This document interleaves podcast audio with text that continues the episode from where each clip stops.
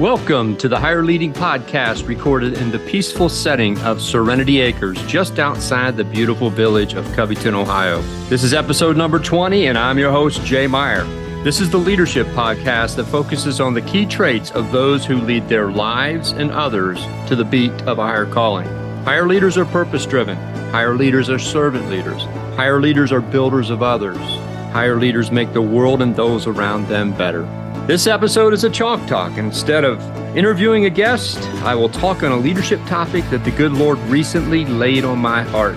So grab your pen and journal and prepare to capture some valuable nuggets of life-tested leadership wisdom.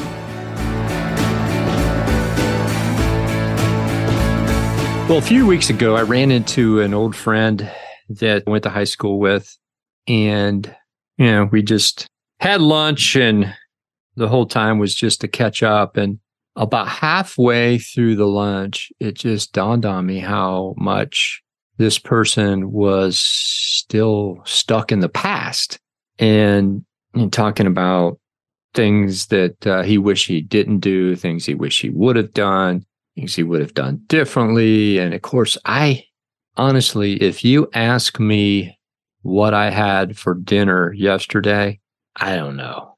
I mean, I am so in the present, looking toward the future type of person. But after that lunch, it was just kind of draining, because I would try to direct his focus on, his job, his kids, his grandkids, and things like that. And, it just kind of go back to those days of would have, could have, should have. And so I think it was like the next morning during my devotion time, scripture from Psalm 146, 7 just kind of jumped out and hit me right in the heart. And at the last sentence in that scripture, it says, "The Lord sets the prisoners free." And I thought, amen, because I know what it's like to be a prisoner to the past. And then I jotted a couple of notes down in my journal. And the first one was, what do you desire to do with your life? Okay. I think everyone needs to answer this question. What do you want to do with your life?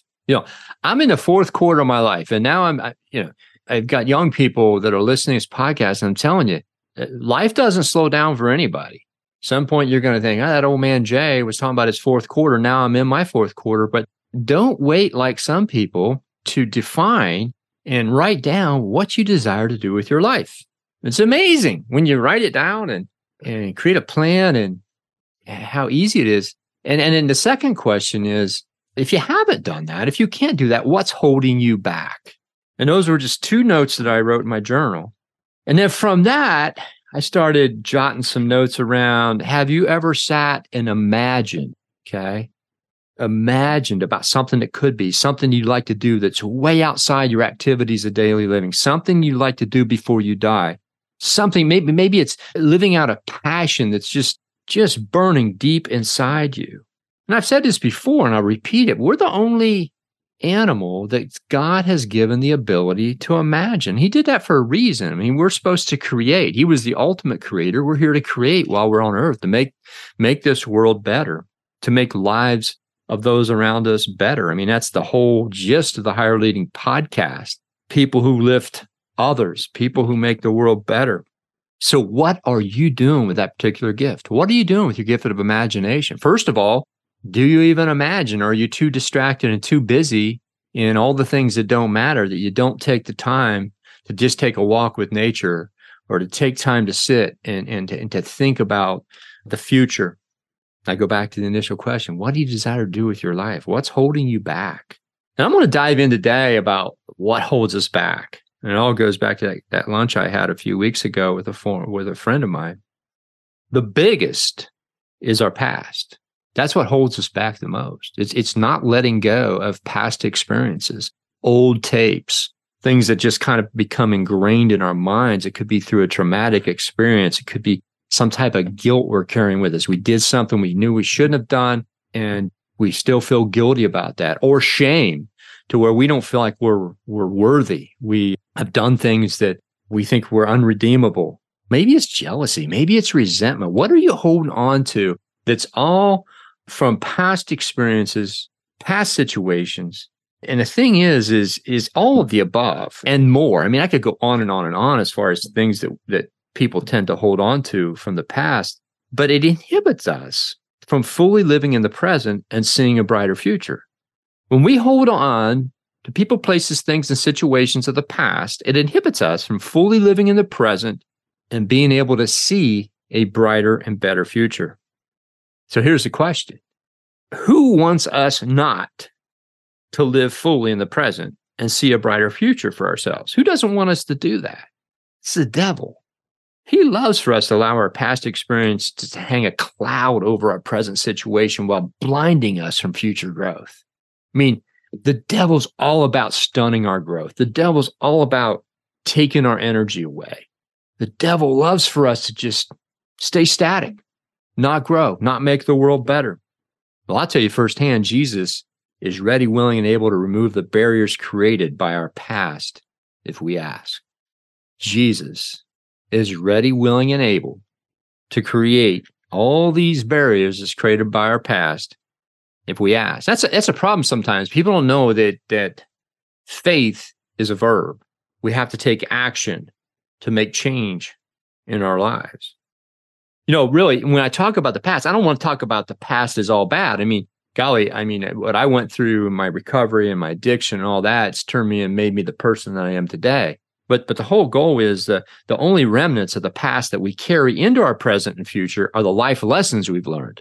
Being able to say, you know, yeah, I've learned from that, had setbacks, we've had failures, but we learn and we can become better people in the present and the future because of that. From my studies of Jesus and my walk with him for several decades now, I just know he wants us to live holy in the day while carving a path to a better future. I mean, he wants us to live a vibrant, exciting life. And regardless, I mean, I know I've got people right now that are listening to this that are battling health issues but it's still, Jesus is there to give you hope in the moment, to give you hope for a future. John 10, one of my all-time favorite verses, Jesus says, "The thief comes only to steal and kill and destroy. I have come that they may have life and have it to the full." Jesus has come so we can have life and have it to the full. And when you can't have a full life, when you're stuck in the past. Well, letting go of the past takes work, man. I know this firsthand. All this stuff I talk about during my Chalk Talks, it's just things that I've experienced. You know, I'm not giving you a lecture, a textbook lecture. This is real life lessons from Jay. But it takes the willingness to reprogram our mind. It's a reprogramming. You know, when I went down that 5-year hole into the depths and the bottom of drug addiction, my beliefs and my behaviors changed big time. You know, drugs changed the person that I was. And when I got sober, August and September of every year, it's just like I go back to that time. I'm so grateful I'm sober. You know, I got sober on August 9th. I got out of treatment the second week of September. And then I'm on this journey of reprogramming my mind. And I'm just so grateful for the people, the programs that were in my life then to help me turn this around. But when I got sober, mentally and emotionally, I was a shell of the person I was previously. I mean, I was full of shame and guilt. And I had very little, if any, hope for a better future. I honestly, you know, I thought I'd never practice pharmacy again. I was going to carry a felony charge in my record for life. And it was like, you know, my whole world, I had just totally messed everything up. And I recall when I got out of treatment, something that I told myself I had to do was first day back, I was going to go park my car on the south end of Covington. If anybody ever been to Covington, Ohio, beautiful little village. And it takes about a little over a mile to walk from one end to the other. And I decided on High Street, which is the main street that goes through Covington, that I was going to start from the south end, walk to the north end and back with my head held high, because that was one of my big things. What were people going to think? You know, I'm your corner druggist and I turned into your corner druggie. And so I had to get over all this shame and guilt. And that was the first thing. I'm just going to walk down the street. People, you know, if you're going to like, there's that guy, there's that druggie. There's that felon, there's that drug thief, you know, that's just the way it was. But that was like my first step in trying to rid myself of that guilt and shame. But thankfully, I had the 12 spiritual steps of Alcoholics Anonymous to help me release myself from the shame and guilt, because that was heavy. And the devil was just dousing me with it every day.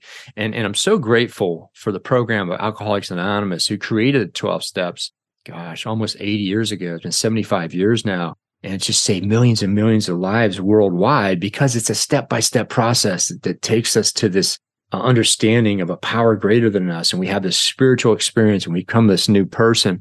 But the specific steps that helped me let go of the past so I could live more vibrant in today and have my eye on a better future were steps 4 and 5. Step 4 is we make a searching and fearless moral inventory of ourselves. Searching, I mean, we just sit down and we write the good, the bad, the ugly of our life, everything, not just what happened during our drinking and drugging stages, but everything, all the old baggage we're carrying with us. Okay, we just write it down. And then the 5th step is admit it to God, to oneself, and another human being, the exact nature of our wrong. So you write it, and then you analyze it, you note all the areas you were wrong, you make a list of people that you may have to make amends to because you wronged them. From this, you kind of realize some of your character defects, some of the reasons that led you to drinking, and you share all this with God and another human being by reading it out loud. And I remember when I did step 5 with my sponsor, Vic, talked about him in my last Chalk Talk, so appropriately named when I'm talking about being a victor versus a victim. And Vic just sat there and nodded his head. I'm telling this stuff and I'm thinking he's going to think less of me. No. You kind of look at it, been there, done that, understand. And so to simplify this, so what this process is in the program of recovery, we call it naming it, claiming it, and dumping it. Name it, claim it, dump it. I just had a coaching session with a young lady today, and we were talking about some of her challenges and how important it is to turn those over to God as soon as they start dwelling in our minds. You know, name it, claim it. Here's the problem. This is what it's doing to me. Now I'm going to turn it over to God. Name it, claim it, dump it.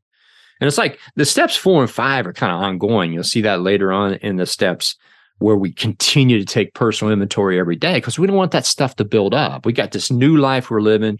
We've let go of all that baggage from the past, all the old tapes from the past.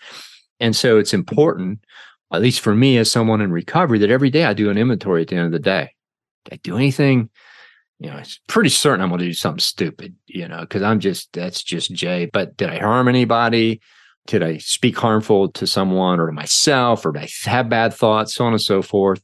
And I tell you, those inventories have gotten shorter and shorter with time as I learn to live a more obedient life. But like I said, man, this takes work. And prayer is a big part of this. You know, I go to Matthew 7, when Jesus says, ask and it will be given to you, seek and you will find, knock and the door will be open to you.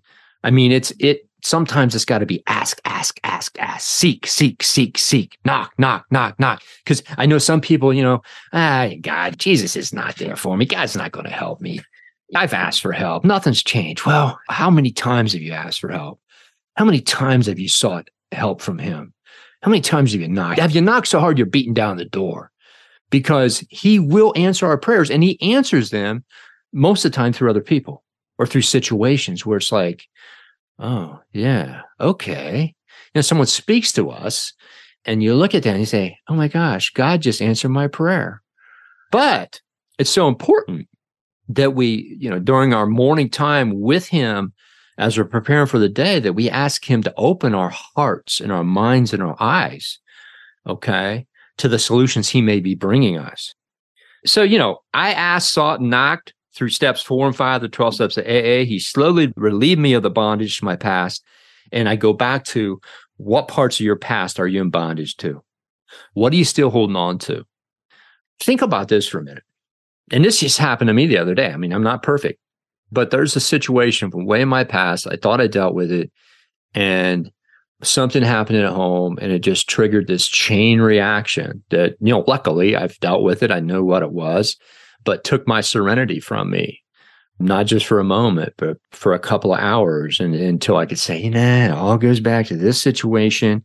And I think we have to take the time to know our past, to somewhat make friends with it and say, no, you're not going to bring me down. It's over. What's done is done. And you know, we just have to ask ourselves, what experiences are clouding our present state and blocking our ability to see a brighter future? Are there things we're holding on to from the past that's clouding our present state and blocking the ability to see a brighter future? Maybe it's time for you, if you're sitting there saying, you know what, there is something I'm really holding on to. Maybe it's time for you to open up a journal, take an inventory of past people, beliefs, behavior, situations that are holding you back, and then name, claim, and dump that stuff. You know, I'm sure you have someone you can trust, accountability person that you can say, hey, you know what, I just need to talk. There's some things I need to share, some things I need to get off my chest. I mean, if you have a counselor or a therapist, that's a great place to dump that stuff. But it's amazing how cleansing it is when we let go of it. The key is not to pick it back up. You know, every day through my prayers, I'm turning my life, my will, and my life over the care of God. And I'm asking for knowledge of his will for me and the power to carry it out. I never ask for, God, help me relive the past. Help me get stuck in the past. It's all about the present. It's all about the future. You know, I think about some of the things that we hold on to. A lot of it's around forgiveness. Maybe it's time you forgive someone, or maybe it's time you ask someone to forgive you and you make amends. You know, it's just whatever baggage is dragging that's holding you back. You just got to write it down and deal with it, because the devil loves to prevent us from progressing. Okay, so this is probably a chalk talk for another time, but okay, now we discussed the number one culprit behind holding us back from living the life we desire. But what are you going to do with it? You finally release this baggage and your eyes are open to the present, and you have this whole future ahead of you. And it's like, you know, nah, this is pretty cool. I can look forward to today and tomorrow because I'm no longer holding on to this crap from the past. Well, it's funny, when I was journaling some notes and this turned into a Chalk Talk podcast, I wrote down the word big. And at the beginning of this year, I challenge you all to have big, hairy, audacious goal. I know one of my friends out there, he's been off and on training for a marathon. It's one of his life accomplishments he's determined to do. He's battled cancer. Now he's back on that road. That's his big, hairy, audacious goal. And then I wrote down the word B-I-G. It's like, okay, how about a big imagination goal? Okay, we'll call it the big goal. What's that big goal where you're sitting down and you're thinking, you know, I really need to do this. I really want to do this. And it could be something personal, professional. It could be with your family. I would say, look at your priorities. You know, if your number one priority is your family and you have a big goal, big imagination goal to go climb Mount Everest, and you're not going to be around your family for 6 months while training and doing that, that's probably not good. So you want to make sure it aligns with your priorities. But one of my big goals, which we're hoping to take place next summer, and that is to travel. We got a Class B motorhome, to travel out west for a month and take Jordy with us, and to work with a travel agent that will help us stay in places that are accessible, where it's easy for us to navigate around with Jordy. That's a big imagination goal. You know, I've got another goal, and I'll call that an ADL goal, activity of daily living goal, that has to do with cleaning out my shed. That's not a big goal, but I got a shed right now that got infiltrated with squirrels this winter. It's like a squirrel condo. And I found that out this spring as I was pulling things out, getting ready for the summer, so on and so forth. So that's on my to-do list, okay? But your big goal, big imagination goal, should be something that if you're on your deathbed, you're happy you did it. I mean, nobody lays on their deathbed thinking, I wish I would have cleaned my shed. You know, I don't care. If I don't get my shed cleaned, I will get it clean. I promised Lori on that, so I will get it clean. But you know what I'm talking about? These big imagination goals, this is where God gives us his ability to imagine, to do great things. What is yours? Now, like I said, Chalk Talk for another time. I can go in detail on how you achieve this goal, but the quick, you know, what are your success steps? What steps do you need to take in order to achieve that goal? When do you need to achieve those steps by in order to achieve the goal? And then you keep on track with the plan to achieve that goal by laying out monthly what you're going to do, or weekly what you're going to do to achieve the plan, monthly what do you need to do, and quarterly. You know, I talked about 90 meetings in 90 days a couple of Chalk Talks ago. I believe in working in quarters. I believe in working in 90-day increments. At the end of 90 days, we say, how close have we come to achieving our big imagination goal? And then we start planning weekly, monthly, and quarterly. And the key to all this, though, it's weekly planning. Taking the time at some point in the weekend, I've said this time and time again, to plan out your week, to not go into your Monday not knowing how this week's going to shape up and not knowing where you will spend time putting some type of achievement toward your success goals for the big imagination goal, for your big goal. Okay, you lay that out. I mean, you got your life to live, right? You got your responsibilities, you got your priorities to take care of during the week. But the goal is a year from now, you want to, like for us to travel west, I need to be doing at least one thing every week leading up to achieving that big imagination goal. Another one I'm going to throw out there is one of my big imagination goals personally is to run a full Ironman triathlon when I'm 70. It'd be 5 years from now. So that's on my radar. How am I getting ready for that right now? I'm just staying in shape, not getting out of shape. And believe me, the older you get, the easier it is to get out of shape. So I have to continue to run, to bike, to swim. What's a big imagination goal? What's a big imagination? And you know what?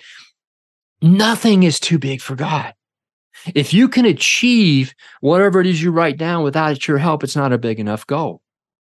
I go back to that moment when I walked up and down High Street in Covington, Ohio. It was the middle of September, 1987, when the best my imagination could do was thinking, well, maybe I'll get a job somewhere. In the interim, maybe I'll work like at a speedway or somewhere where they won't hold my past against me. And then I'll just find a good job because I don't want to lose my family over this. And then I fast forward 36 years and I think about doing the next right thing one day at a time, doing the 12 steps of Alcoholics Anonymous, is doing a very thorough fourth and fifth step. Help take the blinders off my eyes to see the potential out there.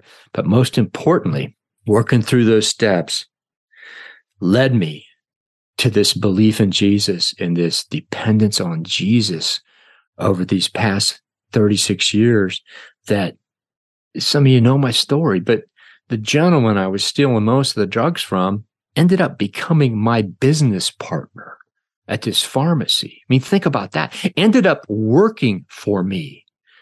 And that's the whole deal. If your goal makes sense to you, you need to stretch it because God's the only person that makes sense out of senseless situations. He's the person that takes our mess and turns it into a message. And I just think about that walk where I thought I was done. You know, the best I was going to do was maybe a job, and that's the devil, man. He just wants to snuff the life out of us, snuff the energy out of us. And it's like, the heck with you, devil. Go back to your home. I'm going to follow Jesus and what he's created for us, a family, my career, and now my post-career where, you know, I'm working probably just as hard now as I did building that pharmacy, helping others. It's just so much that we can do and become if we just let go of the past and take Jesus with us and follow his light into the future. Thanks so much for joining us on our podcast. It really means a lot to me. And if there's people out there that you know that may benefit from this podcast, I just encourage you, there's no bigger compliment to me than to pass it on, let others know. I hope that you picked up a pearl or two of wisdom from this particular podcast. You know, it's so important that we use the gifts that God's given us. And one of those is the gift of imagination and envisioning our future state. And when I ask the question, what do you desire to do with your life? And if you aren't doing it, then what's holding you back? And sometimes it takes work to let go of the baggage from the past or old beliefs or poor self-talk, or it's like I heard somebody say the other day that the last thing you want to do is believe everything you think, because obviously the devil's always up there trying to get us to hang on to bad thoughts and thoughts that prevent us from living into the life that we desire. So as I sign off, I'm going to sign off with my mission statement, which is what I desire to do with my life. And that is to inspire you, the listeners, and everyone that I come in contact with, to dream more, to be more, and to live in the light more. I'll be back. I hope you'll be back too.